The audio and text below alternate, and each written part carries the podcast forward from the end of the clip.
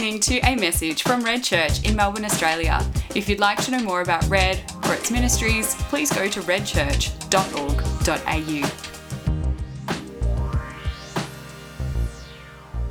Well, it's good to be with you today on this Father's Day, which is an unusual Father's Day. It's also the day when uh, Daniel Andrews will be announcing his plan, uh, which is a roadmap out of the current lockdown that we find ourselves in Melbourne. But there's so much we don't know. At the time of recording, we don't know what that roadmap out of lockdown four, level four looks like. And it's actually a realization that as you look back over the last uh, several months. We've been in some form of lockdown really since the pandemic began in Melbourne. I did a podcast uh, uh, early on um, uh, with Unbelievable. Podcast, Justin Brierley, in the UK. And it was at the start of the pandemic. And I just got an email uh, and they said, let's do one six months later. And I was like, goodness me, it's been six months. And I replied to Justin and I said, What's really weird is it seems like it's gone really fast and really slow all at the same time. It has been a really unusual time. And so there's this anticipation, this wanting to know what's going to happen next. That's why so many people in Melbourne and Victoria are waiting with bated breath as what's going to happen as there is this roadmap out of here. The papers are filled with predictions of what will the future of how the pandemic plays out look like? What will a post-COVID world look like? Not only is there predictions around how it will go with actually the infections, but there's modeling and predictions around the economy, how it will change technology, how will our social lives be shaped from this pandemic.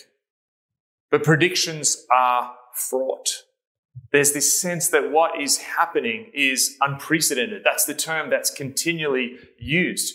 We look to history to try and see what the future will look like. When this kicked off, I went straight to the library really early on before everything shut down and borrowed a book on the Spanish flu that uh, broke out across the world in 1918 and 1919. And what's interesting is there's some similarities, but also differences. Mark Twain said, history doesn't repeat, it rhymes. But the future, in many ways, is open.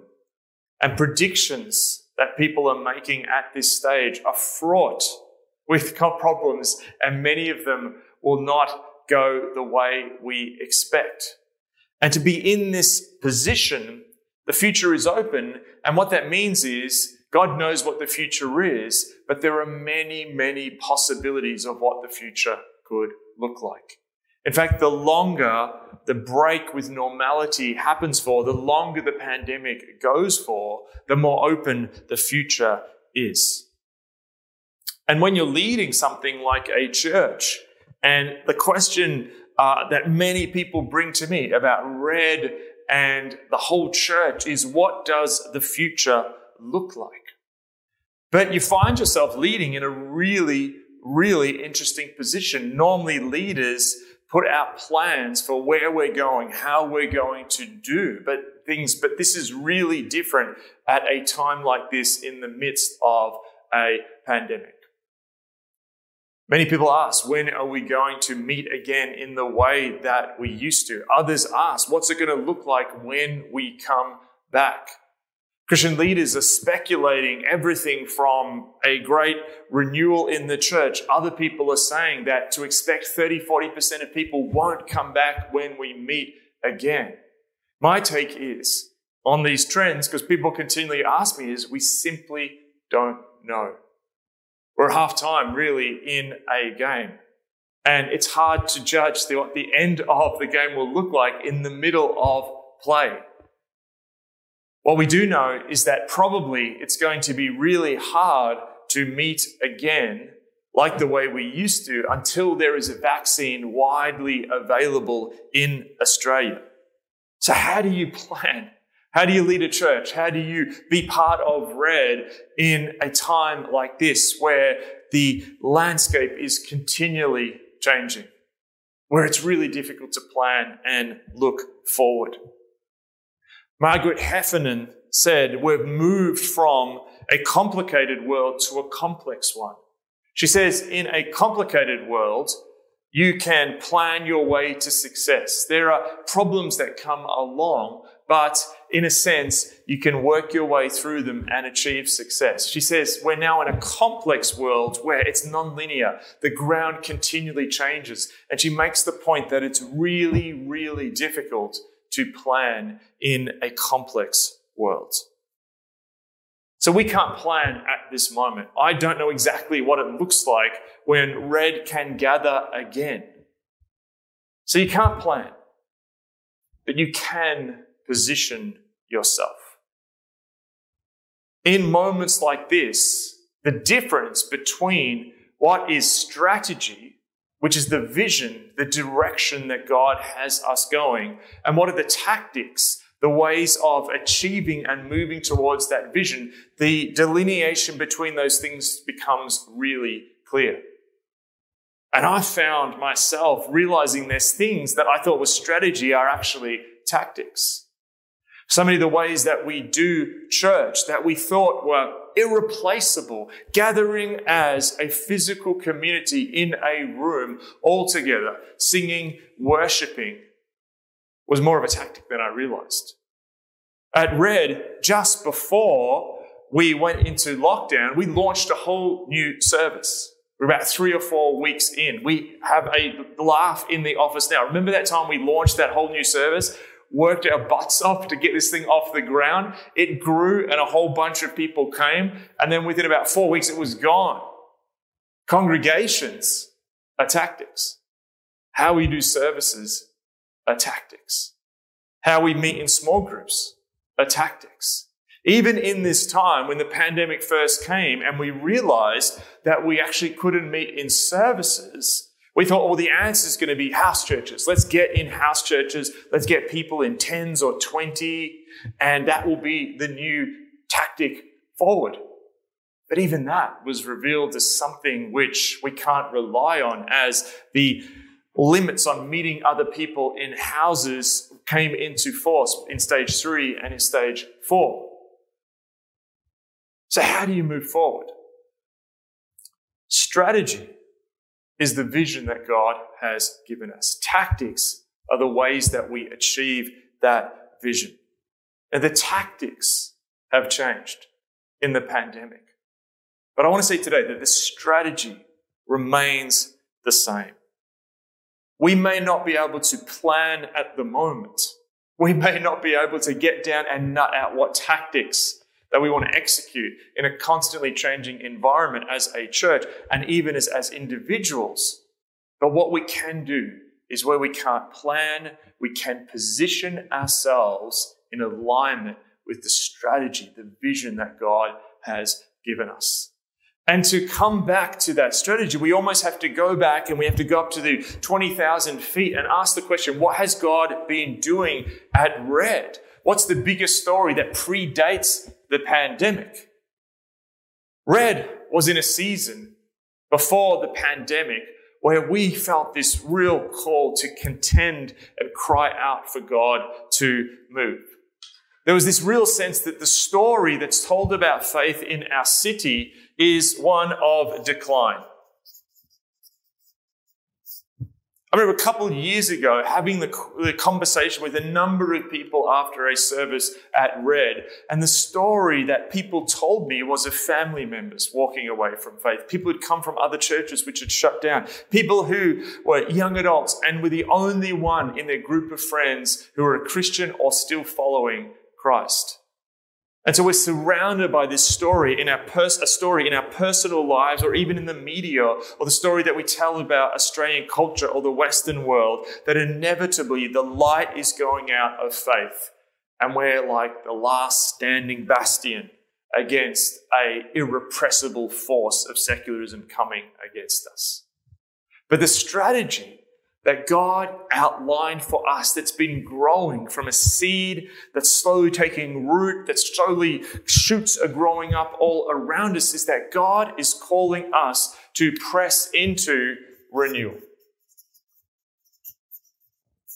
To realize that we can't do this in our own strength, that no matter how good we get at our tactics, how we arrange the church, how we set things up, how we, our smarts, our, our cultural creativity, whatever it may be, that that's not going to get us to where God wants to take us. That actually realizing that only God can take us where we need to go is at the essence of renewal.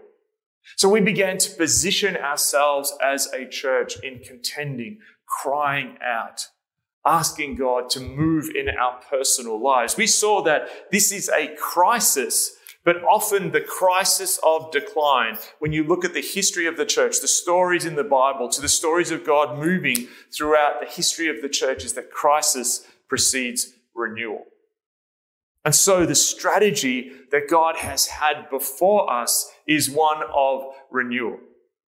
And I remember there's so many moments, even just in the last six months or so before the pandemic broke in 2019, so many just pinnacle moments. There were moments in the service where the Holy Spirit was so palpable as people cried out to God. This sense that God was beginning to do something moving amongst us. I have these moments where I saw that going beyond red. I will clearly remember a moment being in the Royal Albert Hall in London. And my friend Jon Tyson, who's originally from Adelaide, pastor the church in New York. I remember him preaching and opening up for the Holy Spirit and crying out for God to move in the world. And this sense that what we were desiring at Red was being desired all over the world. And the story that the church was going to be into decline was actually being reversed. And God was planting a similar hunger to what we were feeling all across the world. And I remember at the end of his talk, he opened up in this incredible, stately, iconic building at the heart of London, where people had come from all over the world, this cry for renewal. I remember even just a couple of weeks before we stopped meeting in physical uh, buildings and locations where we had these combined services at Red. We had John Mark Comer speak. We had this moment where this cultural moment, this, this podcast that we'd done from Red in conjunction with Bridgetown, which so many people around the world had listened to because it spoke of renewal. Remember that night when it was just absolutely packed with people, this sense that something was happening. As I said, we kicked off new services I remember a kingdom come we had in this building where people gathered in this space and worshipped and cried out for God to move. Renewal was the strategy. But then I remember flying to Malaysia just as this news of a pandemic breaking out. I went to Malaysia to speak to a group of leaders from all over the Asian uh, region and I remember getting off the plane at Kuala Lumpur Airport. Some people said you should take a mask. I thought, masks, come on, that's a bit OTT. And I got off without my mask onto this sky bus that was taking us from the plane to customs. And everyone on that little train in the airport had a mask on. I remember someone started coughing. And it was the first time I thought, man, this thing's for real. And at that moment, I felt God saying, prepare. And since that moment, it's almost like all of us, the church, all of us have been on some kind of emergency footing where all of a sudden we've had to restructure everything, restructure how we work, restructure homeschooling, restructure our social lives, restructure our exercise, restructure our shopping, restructure how we protect ourselves if we feel ourselves are vulnerable. Our lives have been turned upside down. And in a sense, Red went onto this emergency footing. Literally within like 48 hours, we had to turn around from running a bunch of services to going online. This was a change of tactics. But the strategy was still the same. And we saw what God was going to do as moving from here to here to renewal. But the pandemic has actually shown something that God so often does in his great scheme of moving his people to renewal. And this, in many ways, is captured in the passage that we've been looking at over the last few weeks in this series called By His Name. And this is the keystone revival verse This comes to us from 2 Chronicles 7 13 to 14. And this has been read by the people of God at so many times when people are crying out for God to move again. When they see their land is moving away from God's best where there's a desire for justice and righteousness and people to come back to God, when churches want to turn around, when families want to turn around, when the church in a city wants to turn things around and see God awaken his people and move again, this is the classic foundational verse that people read out. And the verse is this When I shut up the heavens, so that there is no rain, or command locusts to devour the land, or send a plague among my people. A pandemic, Sarah pointed out, is another word for plague here. If my people who are called by my name will humble themselves and pray and seek my face and turn from their wicked ways, then I will hear from heaven and I will forgive their sin and I will heal their land. Now, often how this works out is we have this desire, I shouldn't have turned this over too soon.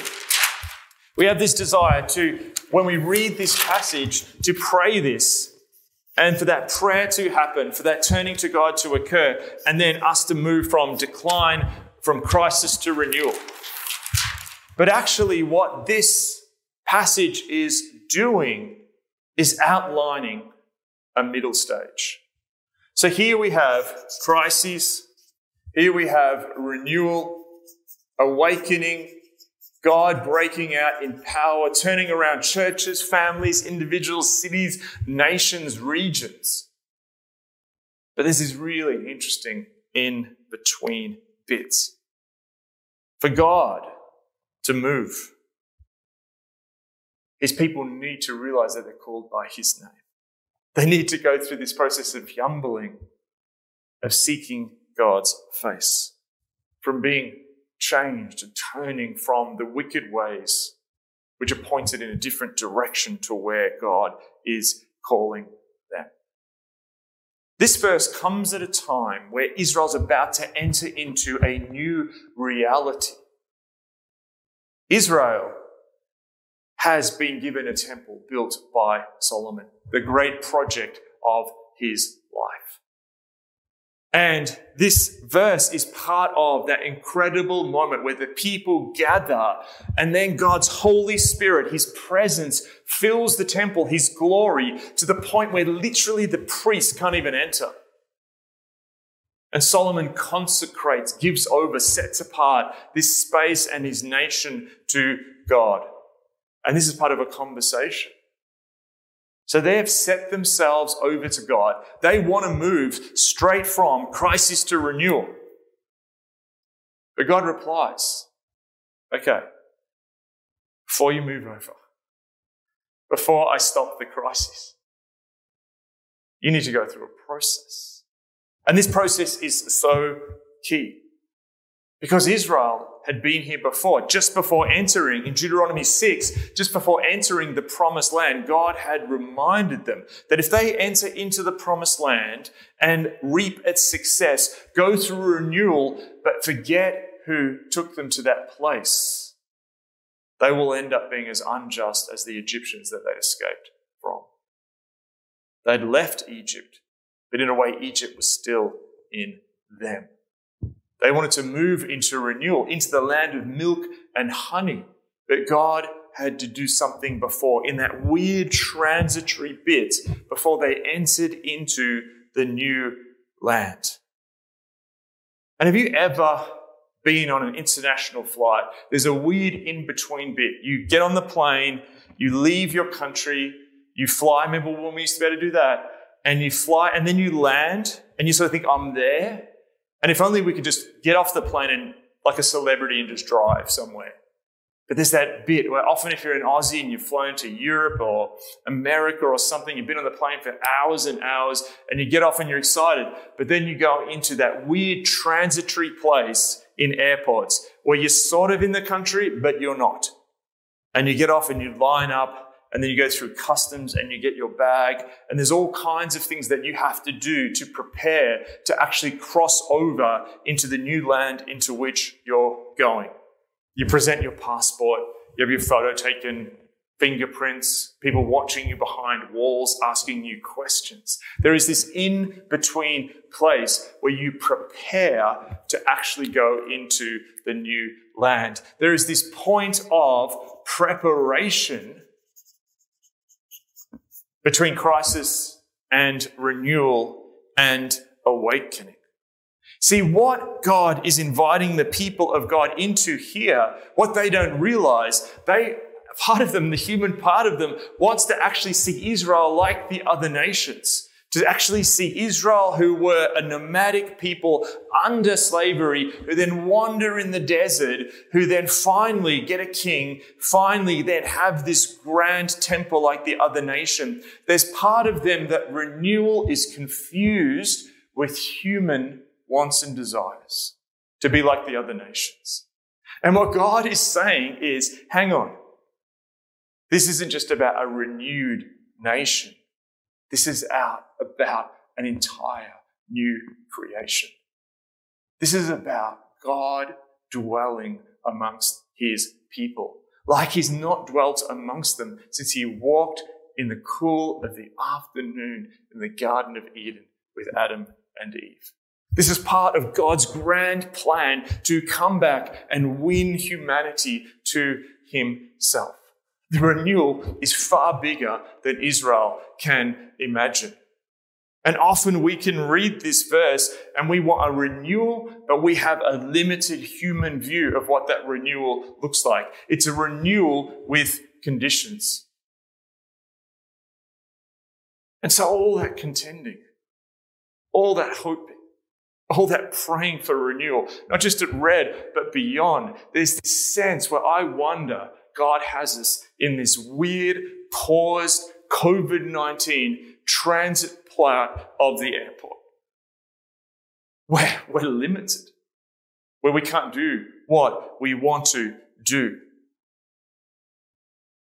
And I believe that the challenges that we face in the West, in a place like Australia, in a city like Melbourne, the challenges are so significant that where we were before, God actually had to do some deep, deep preparation. If the crisis is big, the preparation needs to be deep, and that means the renewal needs to blow the categories of what we understand as a renewal. We don't just need a little bit of improvement. We need a new creation to break out in our lives, to transform our households, our families, we need a new creation at Red Church. We need the Australian church to be rebirthed with new creation. We need not just a renewed Australian nation, we need new creation in our world.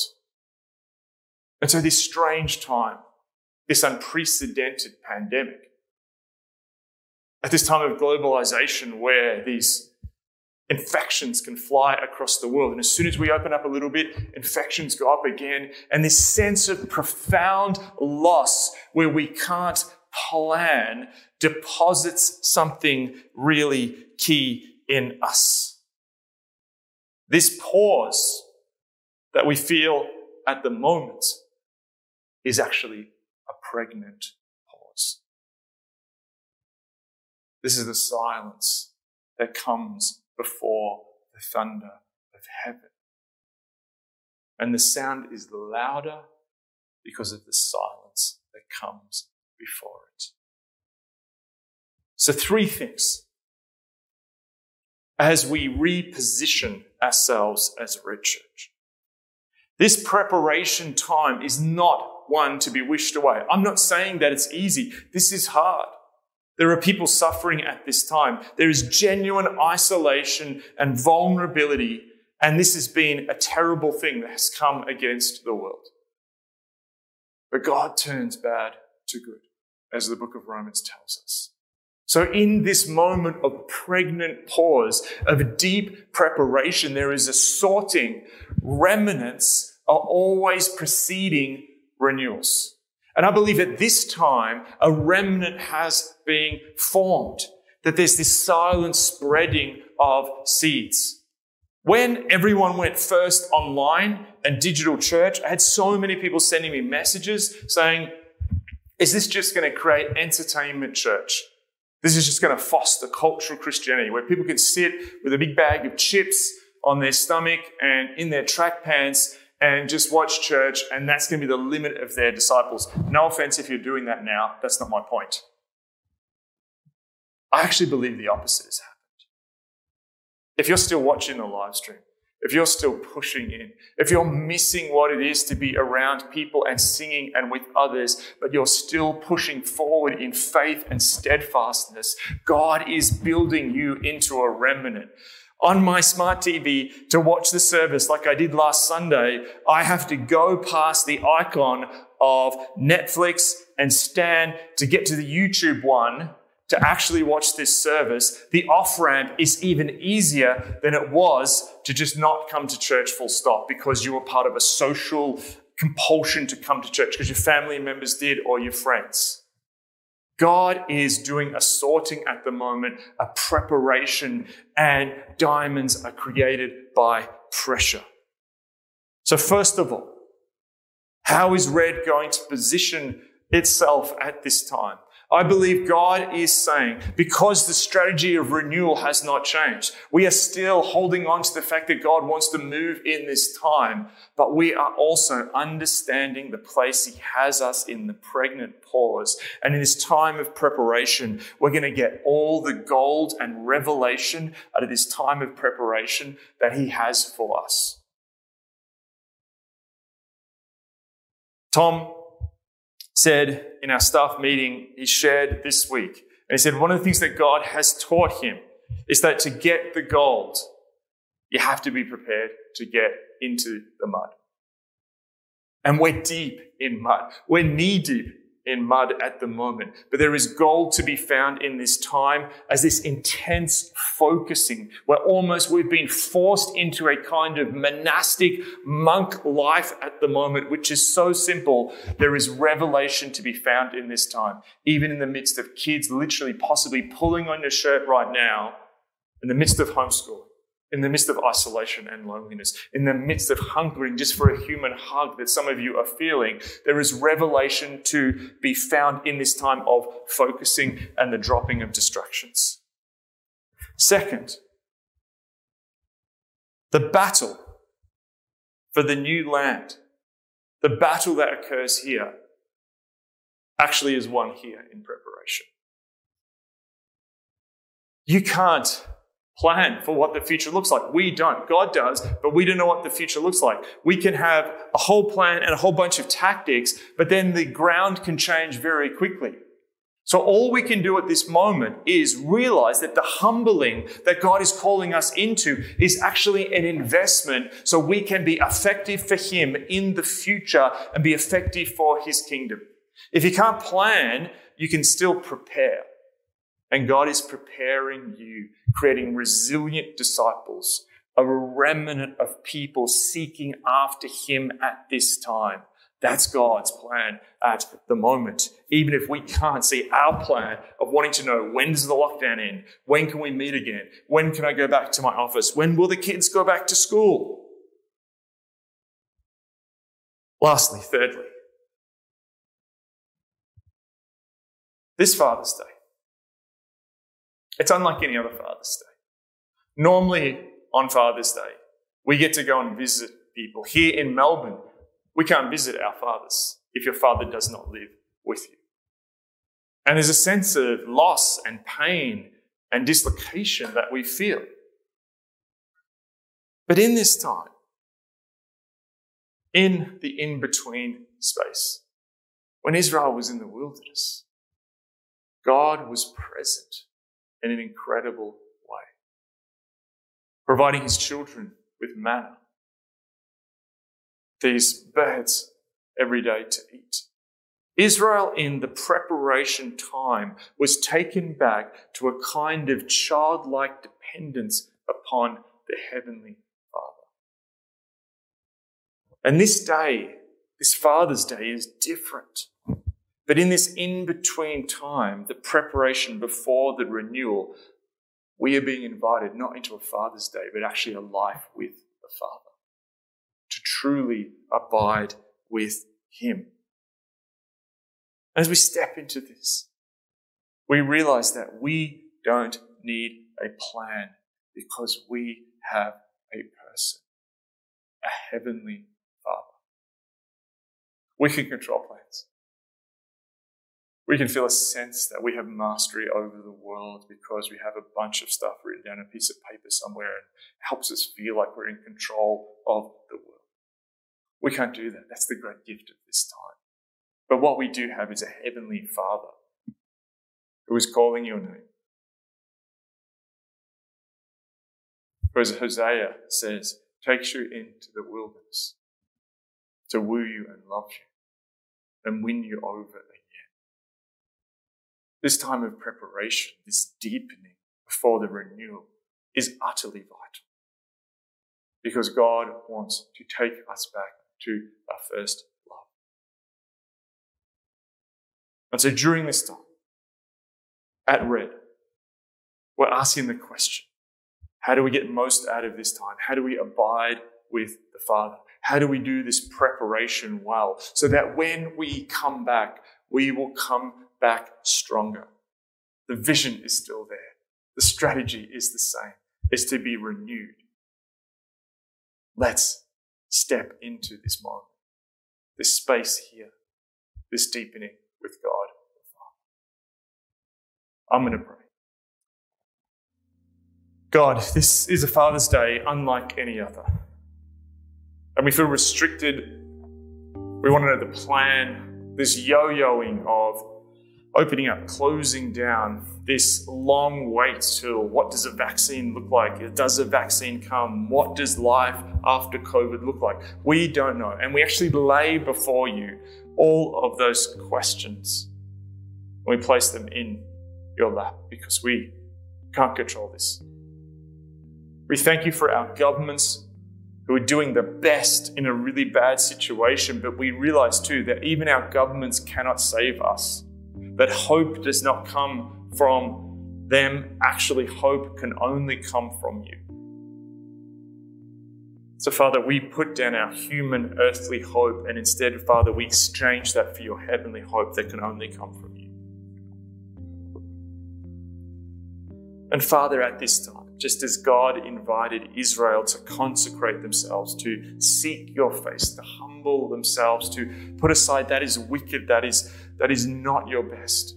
We choose at this moment, as individuals, as a church, to step into this moment, to say yes to the preparation, to position ourselves in alignment with your vision to renew us, to renew your church in this time and place.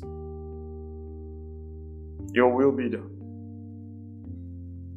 on earth, even in the midst of COVID, as it is in heaven, we pray in your name. May your Holy Spirit come now. Fill us. Be with us. May we feel your love in profound ways, that quiet, still voice that Elijah felt. We pray this in your name.